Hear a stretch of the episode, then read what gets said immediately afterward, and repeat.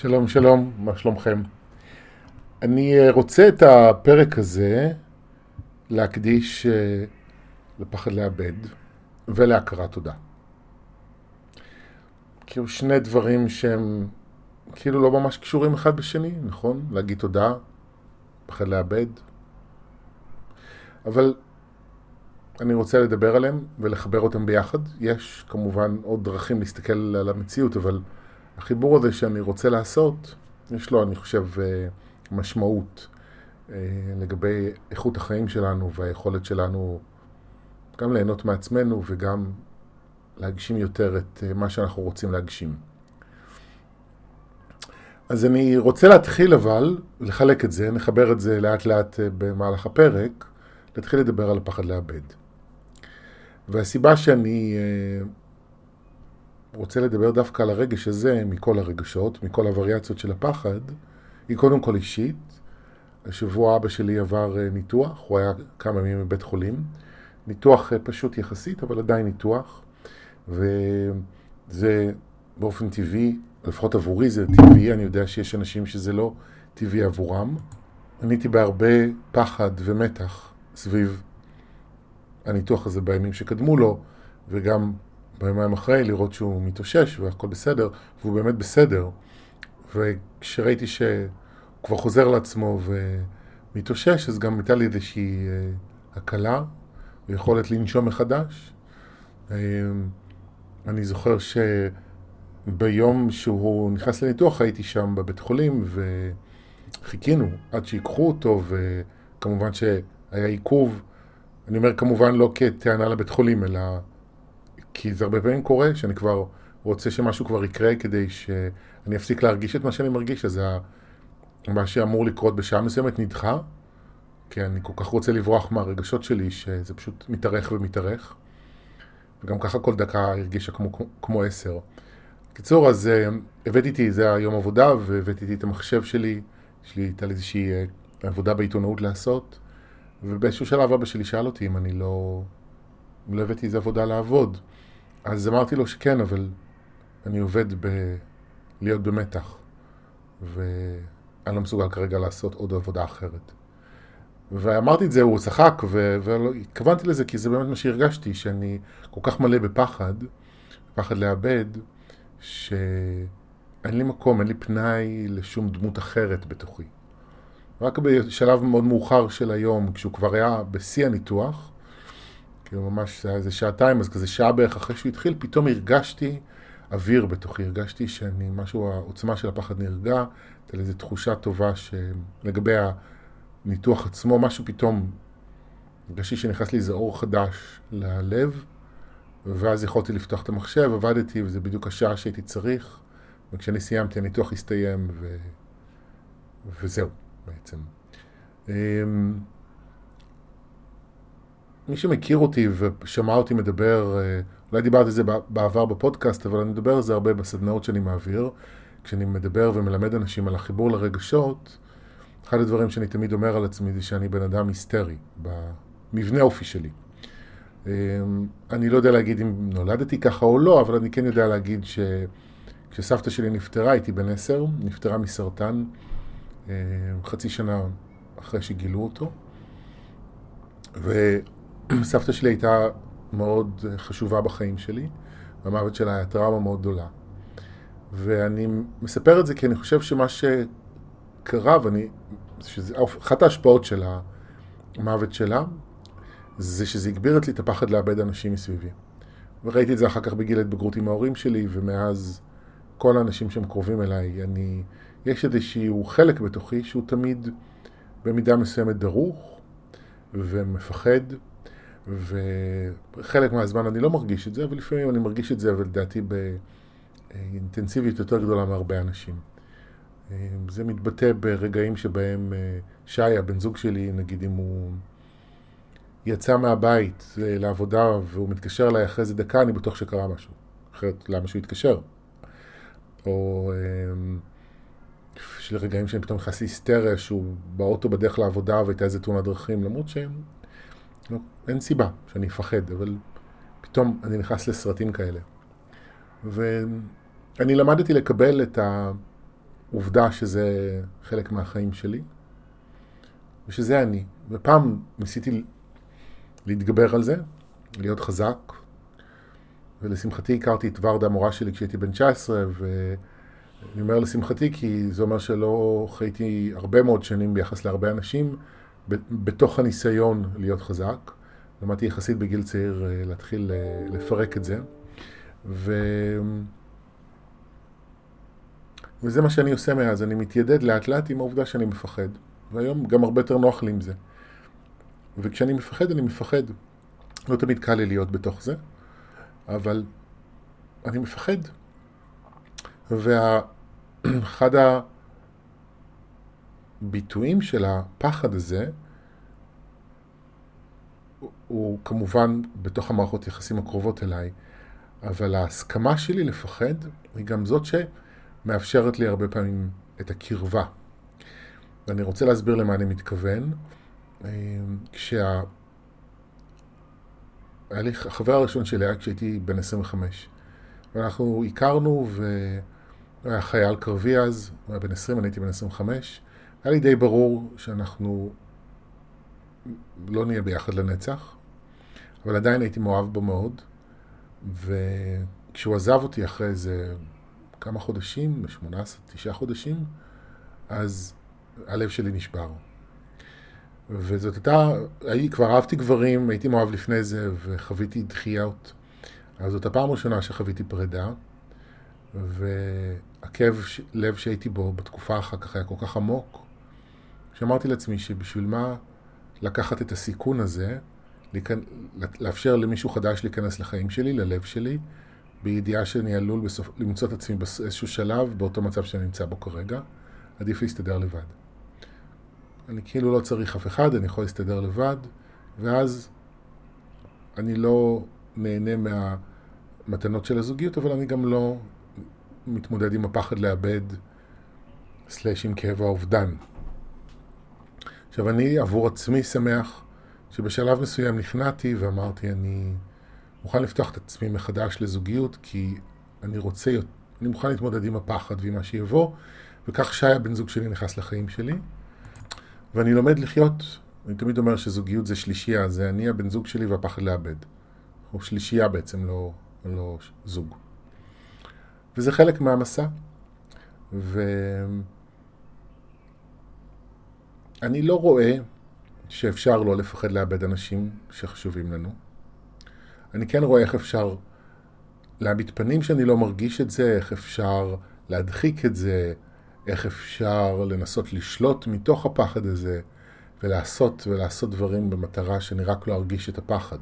אתה יכול לראות איך התגובה שלי לפחד יכולה להיות שונה ומגוונת ולשנות מאוד בהתאם לתגובה גם את החיים שלי. אבל אני לא רואה איך אפשר לא לפחד. באמת הדרך היחידה לא לפחד לאבד היא לא לתת לאף אחד להתקרב אליי מספיק כדי שאני אפחד לאבד אותו. כשאומרים את המשפט מהרבה נכסים, הרבה דאגה, זה נכון בעיניי גם על בני אדם בחיים שלנו, ולא רק על הרכוש, שזה דבר שביחס אליו אומרים את המשפט הזה.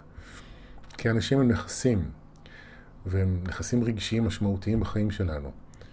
ובאופן טבעי אני מפחד לאבד. ויכול להיות שאולי יום אחד אני במסע הרוחני הזה אגיע לאיזשהו מצב תודעה של אחדות פנימית עם כל הקיים, שזה מקום שבו אין חוויה של פרידה באופן שבו אני חווה אותה היום. יכול להיות, מדברים על הערה או whatever. אבל אני לא שם, אני בן אדם, אנחנו פה בכדור הארץ, בגוף, יש לי אישיות, אני עדיין מזדהה עם הגוף שלי, אני עדיין מפחד לאבד את עצמי, ומתוך זה גם את האנשים מסביבי, וזה חלק במבנה של, שלנו כבני אדם, שאני רואה שיכולה להיות הרבה מאוד תועלת אם אני אתיידד איתו. קודם כל, כי האנרגיה שאני משקיע בלהפסיק לפחד, היא יכולה להיות אנרגיה רבה מאוד, ויכולה, ואני יכול לשלם מחיר כבד לפעמים, כשאני מנסה להפסיק לפחד. אחת הצורות שבהן אנחנו מתמודדים עם הפחד לאבד, זה אנחנו רבים אחד עם השני, הרבה פעמים מריבות בין, במערכות יחסים קרובות, פשוט מחפות על הפחד לאבד. שימו לב שהרבה פעמים לקראת פרידה, מכל מיני סוגים, אפילו אם בן אדם קרוב אליי עובר לחו"ל, אבל גם אם, כמובן אם בן אדם עומד למות וכאלה, יש כעס הרבה פעמים. גם כי זה באמת מכעיס, גם כי זה פשוט מפחיד, הרבה פעמים לא יודעים איך להתמודד עם זה. אה, ואם לא נוצרת איזושהי מודעות ולקיחת אחריות ברמה מסוימת באיזשהו שלב, אפשר ממש לריב עם אנשים, אפשר, אנשים לפעמים מנתקים מגע ולא מדברים שנים, כי הם בעצם מפחדים לאבד אחד את השני, שזה פרדוקס, כי מצד אחד הם לא בקשר, אבל מצד שני, תחשבו על זה, מריבה עם מישהו, ש... זה בעצם, אני כל הזמן נמצא איתו בקשר, כל הזמן נמצא איתו בקשר, כל הזמן בראש שלי, באאורה שלי. אני לא בקשר איתו, אבל מריבה היא דרך מעולה לשמר קשר עם בן אדם שאני לא רוצה להיפרד ממנו, או שאני מפחד לאבד אותו. שאולי אני צריך להיפרד ממנו כי נסיבות החיים השתנו ואנחנו צריכים ללכת כל אחד בדרכו, וקשה לי להתמודד עם זה, עם הרגשות שזה מעלה, אז הכעס הוא הצורה שבה אני מתמודד עם זה. דוגמה אחרת, סוג אחר של מחיר שאני עלול לשלם על זה, זה לנסות לשלוט בבן אדם שנמצא איתי, להגיד לו איך הוא צריך להתנהג ומה הוא צריך לעשות ואיך הוא צריך לדבר, ולבוא אליו בטענות כשהוא לא מתנהג כמו שהוא צריך, כשבעצם אני מפחד לאבד אותו, ואני לא מסוגל להיות בתוך ה... להיות ליד ועם הבן אדם הזה, ולהרגיש את הפחד. אז אני אומר לבן אדם שהוא לא בסדר, כדי לשמור אותו קרוב, וזה כמובן זה גם יכול לייצר מריבות, ששוב, משאירות אדם קרוב. יש את ההתנהגות הזאת האובססיבית שלפעמים יש להורים לילדים ויש בין תוך בני זוג, אבל יש גם בחברויות ולפעמים גם בתוך מקומות עבודה, ואנחנו נהיים אובססיביים ותובעניים כלפי אנשים בדרישות שלנו מהם, אה, בביקורת, בלא מספיק טוב, כי אנחנו בעצם באנדרגראונד, אחד הדברים שיכולים להיות, וזה חשוב לי להדגיש את זה, זה אחד הדברים שיכולים להיות, לא בהכרח הדבר היחיד, אבל אחד הדברים או הרגשות שיכולים להיות שם זה פשוט פחד לאבד, לפעמים תחושה של אובדן. אמ, וכשאנחנו לא מודעים לזה, זה מעורר שוב תגובות רגשיות שיוצרות סוג חדש של קשר, גם אם הוא קשר כואב ומכאיב, רק כדי לא אה, להתמודד עם הרגש הזה. וכמובן, מה שגם סיפרתי מקודם על דרך הסיפור שלי, הימנעות זו דרך מצוינת להתמודד עם הפחד. אני פשוט נמנע. ואז הכל בסדר. ואני חושב שאני מכיר את כל הצדדים האלה שאני מספר לכם, אני מכיר את ההימנעות, אני מכיר את הפחד, את ה... אה, איך אני כועס כשאני מפחד לאבד, יכול לפעמים לבוא בטענות, אני מכיר את הצדדים האלה בכל מיני רגעים. אה, וגם זה חלק מהמסע. כשאני קולט את זה, אני פשוט באיזשהו שלב מתחיל לראות שזה בעצם אני מפחד לאבד. או אולי אני פשוט מאבד, וזה משהו שמאוד קשה להרגיש אותו. עכשיו, אין הרבה מה שאפשר לעשות עם הפחד לאבד. כלומר, אפשר וחשוב לדבר על זה אם אני מרגיש את זה. אה, אני מטופל קבוע, אז אני מטפל בזה, ולכו לטיפול אם אתם מוצפים בפחדים. אה, אני יודע שחיבור לאדמה הפיזית יכול לעזור, ויש פרחי באך שיכולים לעזור, וטיפולים במים, יש המון טכניקות שיכולות לעזור. להקל, לפוגג. אבל חשובה בעיניי הציפייה, ומה מניע אותנו בתוך זה. כי אם יש לי ציפייה שאני אפסיק לפחד, היא בעיניי לא ריאלית, והיא יכולה ליצור אה, אכזבה שלי מעצמי וכעס שלי על עצמי בפעם הבאה שאני אגלה שאני עדיין מפחד לאבד אנשים, כי חשבתי שכבר סיימתי את זה. מישהי דיברה על זה בקבוצה שאני מלמד, שנפגשנו שבוע שעבר, הייתה בפחדים לאבד את אה, בן הזוג שלה, והיא דיברה על זה שהיא חשבה שהיא כבר סיימה עם התקופה הזו של החרדות, של הפחד לאבד. ואני חושב שזה לא עובד ככה בחיים. כשאנחנו מפחדים לאבד, יש תקופות שזה מתעורר מאוד חזק מכל מיני דברים שקורים, תקופות שאנחנו לא מרגישים את זה. וזה בסדר כך וזה בסדר כך. והקיום של הפחד, בניגוד למה, בניגוד למה שאנשים הרבה פעמים חושבים, זה שאני מרגיש את הפחד לא לוקח ממני. וזו הנקודה שבה אני רוצה לחבר את זה להכרת תודה. אמ, אחד הדברים שאני אוהב בזוגיות שאני נמצא בה, זה שאני זוכר מאיפה אני בא. אנחנו מציינים ציינו אתמול בעצם יום ראשון, ביום ראשון ציינו 13 שנה לזוגיות שלנו. ואני זוכר איך הייתי לפני זה, אני זוכר את הקושי הגדול שלי ליצור זוגיות, אני זוכר אה, את החוויות דחייה שחוויתי, את האכזבות שחוויתי, את השברון לב שעברתי. אני זוכר, זה לימד אותי כמה לא מובן מאליו זה שכששני אנשים נפגשים, כשהלבבות מתחברים. והעובדה שאני זוכר את זה, איך זה היה להיות בלעדיו, עוזר לי לראות את הטוב שהוא מביא לחיים שלי. ולא רק לראות את זה, גם לשמוח בזה ולהודות על זה ולהודות בזה. ולהודות לא על זה. כי זה לא מובן מאליו. זה נהיה לי ברור אה, שזה לא מובן מאליו. וזה אחד הדברים שקורים בחיים, אני חושב באופן אוטומטי, שאנחנו לוקחים דברים כמובן מאליו. אנחנו לא חושבים שאנחנו צריכים להגיד תודה על דברים בסיסיים כמו זה שאנחנו יכולים ללכת, או זה שאנחנו יכולים להקשיב כרגע לפודקאסט שבא לנו להקשיב לו, למשל. אנחנו בדרך כלל לא חושבים על זה, נכון? מתי אנחנו מתחילים לחשוב על זה? כשהדברים האלה שאנחנו עושים באופן בסיסי ביומיום מתחילים להיפגע. כשאין נשימה פתאום קשה לי לנשום. אה, כאבים אז קשה לי ללכת. בעיות שמיעה אז פתאום קשה לי לשמוע. אני מאבד דברים, וכשאני מאבד דברים הרבה פעמים ככה אני פתאום מתחיל להעריך אותם. ובאותה מידה גם נורא קל לשכוח את זה. אני, אה, אחד הדברים שאני מתמודד איתם בחיים זה כאבי גב, יש לי בלטים בדיסקים ומדי פעם אה, הגב שלי נתפס, או יש כל מיני קשיים. ו... ובעבר, כשהגב שלי היה נתפס, אני הייתי נשכב לאיזה פרק זמן ממושך של שבוע, לפעמים עשרה ימים, עד שהייתי מסוגל לחזור לתנועה. ו... ואני זוכר את המצבים האלה שכשהייתי בהם, כמובן נורא הפחיד אותי ו... וגם כאב לי ו... והייתי צריך סבלנות והתמסרות כדי לעבור את זה. כמה מהר כשהכאב היה חולף לגמרי, פתאום הייתי חוזר לתנועה רגילה וזה היה נשכח ממני מאוד מהר. אה, אתם מכירים את זה, נכון? שכואב לכם איזה משהו וזה מציק לכם איזה כמה ימים וזה מעסיק אתכם ואז פתאום אתם נזכרים שהכאב כבר איננו ואתם מנסים לשאול את עצמכם מתי כאב לי בפעם האחרונה ומתי זה עבר שמים לב לזה, וזה כבר נהיה, חוזרים מהר מאוד לשגרה של אני מרגיש כך וכך, אני בריא, וכו' וכו'. אמ, ואנחנו לא זוכרים מה היה. ואני גם לא בטוח שאנחנו צריכים להתעסק כל הזמן במה היה, כמובן, וכי זה גם בזבוז אנרגיה, אבל חשוב הרבה פעמים לזכור ולהגיד תודה. על מה ומי שיש לנו בחיים שלנו. כי זה לא מובן מאליו, שיש לנו את השפע שיש לנו. ויכול להיות שאנחנו אה, רוצים יותר ממה שיש לנו, אני מניח שזה נכון לגבי כל בן אדם, שאנחנו רוצים יותר ממה שיש לנו, אה, או יותר ביטחון עצמי, או יותר אהבה עצמית, או יותר כסף, או יותר הצלחה. אנחנו רוצים אולי זוגיות, כי אנחנו, אין לנו, שאנחנו רוצים להתגרש, כי נמאס לנו.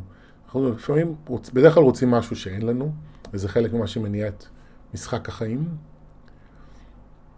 אבל קל לנו הרבה פעמים להתמקד במה שאין. ולראות מה אין לנו, ומה חסר לנו, ומה אין לנו, ומה חסר לנו. וזה אין, וזה אין, וזה אין, וזה אין.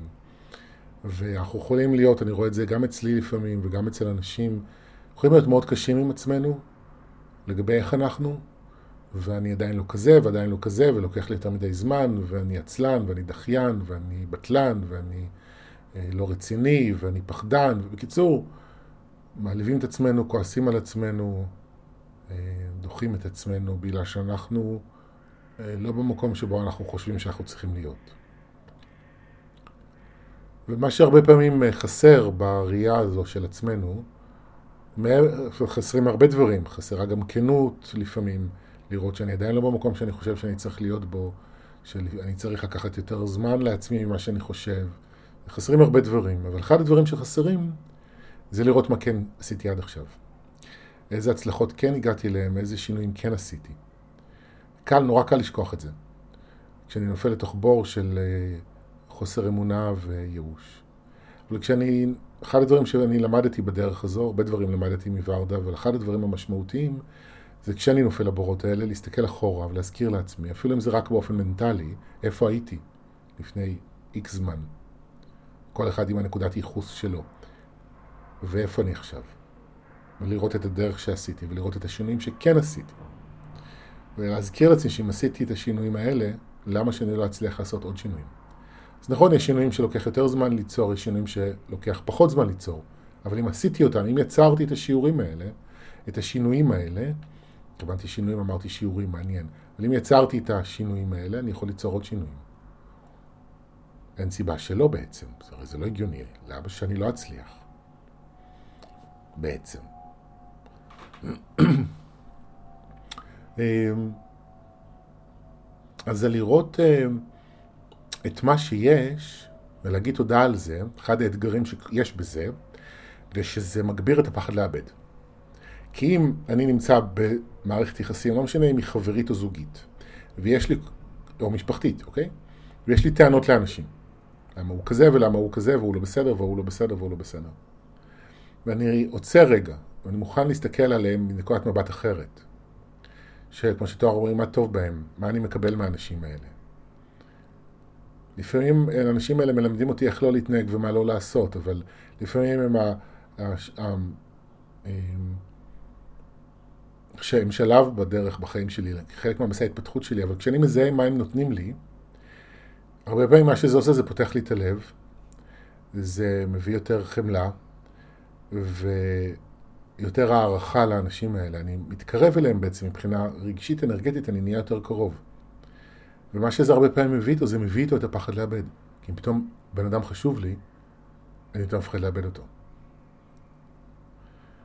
ואם קשה לי לאבד אותו, ולהרגיש את הפחד הזה, אז אני יכול להישאר בתוך הלופ של הכעס והביקורת ולא מספיק טוב, ואז יש את המובן מאליו, ואני לא אומר תודה, וכו' וכו'. אז הם מאוד קשורים, היכולת שלי וההסכמה שלי להרגיש את הפחד לאבד ליכולת שלי ליהנות ממה שיש לי ולהודות על מה שיש לי. כי הכל ביחד, הוא שם אותנו בחוויה שהיא מאוד שברירית. אני מרגיש את עצמי, אני מרגיש את מה שיש לי. והכל הוא זמני והכל הוא שברירי, הכל עובר. גם הדברים המשמחים וגם הדברים הכואבים, הרי הכל נגמר באיזשהו שלב. כשאנשים אומרים לפעמים אה, בלוויות או באזכרות שלא תדעו עוד צער, זה תמיד משפטי הכחשה המיותרים ביותר שבני אדם המציאו בעיניי. כי זה ברור שאנחנו נדע עוד צער, אנחנו לא טיפשים, אנחנו בני אדם. כל אחד ידע עוד צער, אלא אם כן שנייה אחרי הלוויה הזאת אני אמות בעצמי, אני בטוח אדע עוד צער. או אם, אם לא אני אהיה הבן אדם הבא בתור במעגל שלי, במציאות שלי שימות, אני בוודאות אדע עוד צער. אז למה אנחנו אומרים את זה בעצם? כי אנחנו מפנטזים להיות באיזשהו מקום שבו אה, אין את זה. אבל אי אפשר, אנחנו שברירים, אנחנו אה, פגיעים, אנחנו זמניים. והפגיעות הזו, השבריריות הזאת, היא חוויה לא פשוטה לחוות אותה. אנחנו הרבה פעמים לומדים אותה דרך הגוף, הגב שלי לדעתי מלמד אותי את זה בימים האחרונים, הוא קצת כואב. לחזור לשבריריות הזו ולפגיעות הזו, אמ, ולהתיידד איתה מחדש, אז זה גם מביא איתו את הפחד, זה גם מביא איתו הכרת תודה, זה גם מביא איתו התרגשות, אה, ויכולת באמת ליהנות גם מדברים קטנים. אמ, אם אני מסתכל על הזוגיות שאני נמצא בה, בחלוף 13 שנים, באופן טבעי, האהבה שיש לי לשי היא לא דומה למאוהבות שהייתה לי בו כשהכרתי אותו. גם בגלל השינויים שאני עברתי, גם השינויים שעברנו ביחד, הזמן הרב שאנחנו כבר מבלים בחיים האלה ביחד, זו אהבה אחרת.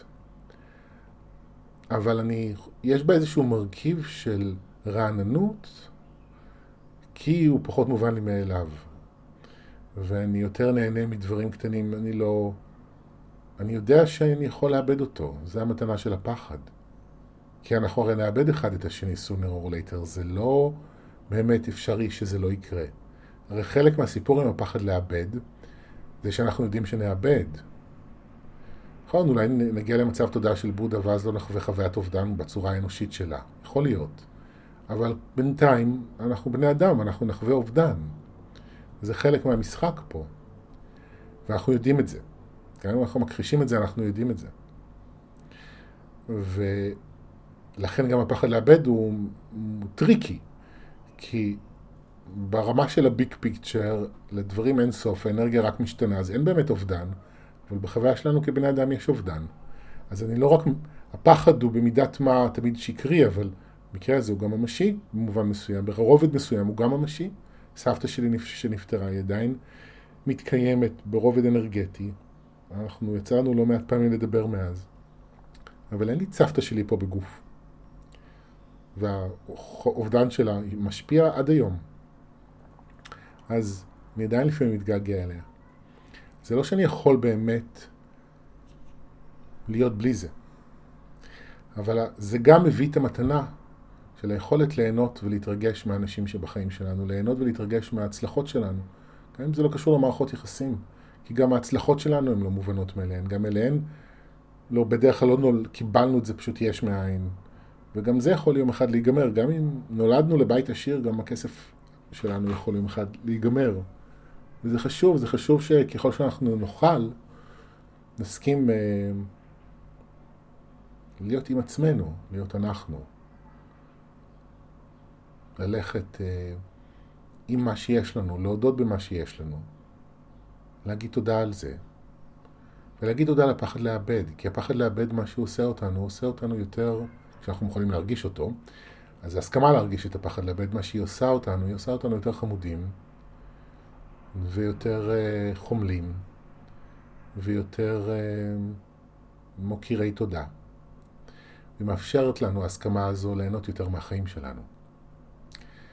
אז uh, זה מה שאני מאחל לנו.